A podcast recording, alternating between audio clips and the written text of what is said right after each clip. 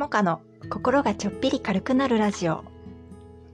お聞きいただきありがとうございます。この放送はおしゃべり苦手な子育て中の専業主婦モカが頑張って音声配信に挑戦していくチャンネルです。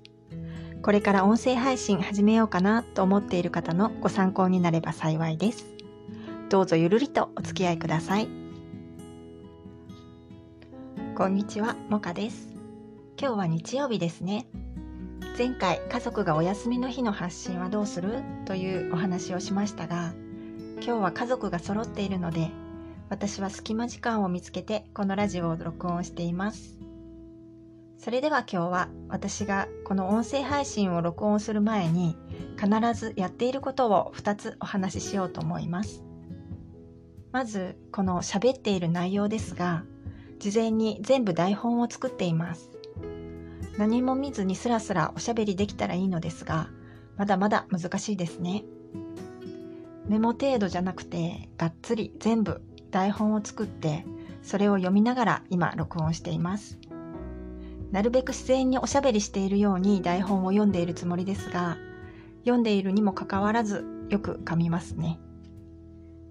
ちなみにこの台本は Google Keep を使って書いているので、コピペしてそのままブログやノートの記事にすることもできます。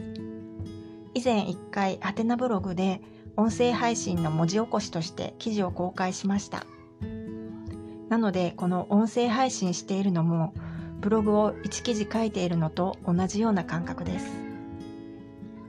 ここまでは内容のお話でしたが次は録音する直前にやっていることをお話しします。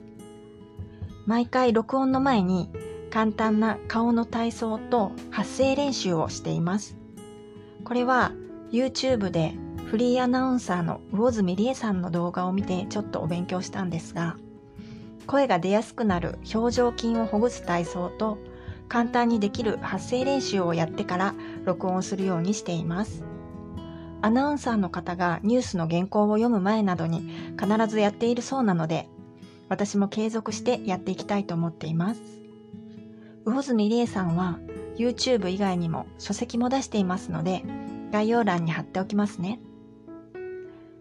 今日は私がこの音声配信を録音する前に毎回やっている2つのことということで